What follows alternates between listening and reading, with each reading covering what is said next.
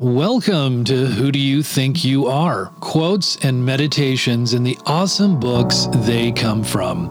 If you love big ideas, if you love getting inspired, if you love learning about new books, and if you just feel a little bit optimistic about your ability to change yourself even just a little bit day by day, well, you've come to the right place. Every day, we are trying to live our best life and discover our best, biggest self. It's the inner work that creates the outer impact. Here is your quote for today. Hope is not a lottery ticket you can sit on the sofa and clutch feeling lucky. It is an axe you break down doors with in an emergency. Why I love this quote. We explore hope as optimism, as necessity, as beacon shining a light forward. One thing it should not function as is an opiate for the masses. Hope like love and faith, is not a passive condition. I love the idea of how it can be a call to action in a time that should be viewed as an emergency. It asks us to look at situations with urgency rather than bland acceptance and resignation.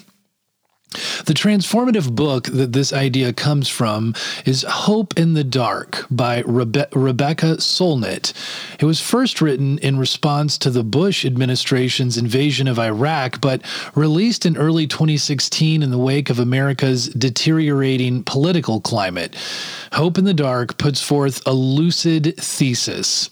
Hope is, quote, an embrace of the unknown and the unknowable.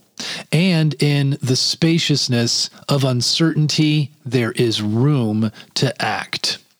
This book consists of several short essays that survey overlooked environmental, cultural, and political victories over the past five decades, stressing that change rarely is absolute, immediate, or straightforward.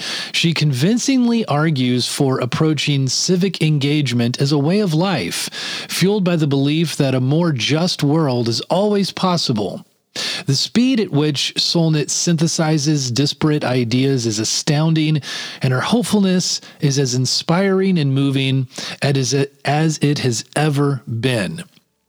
Here is your question for meditation today.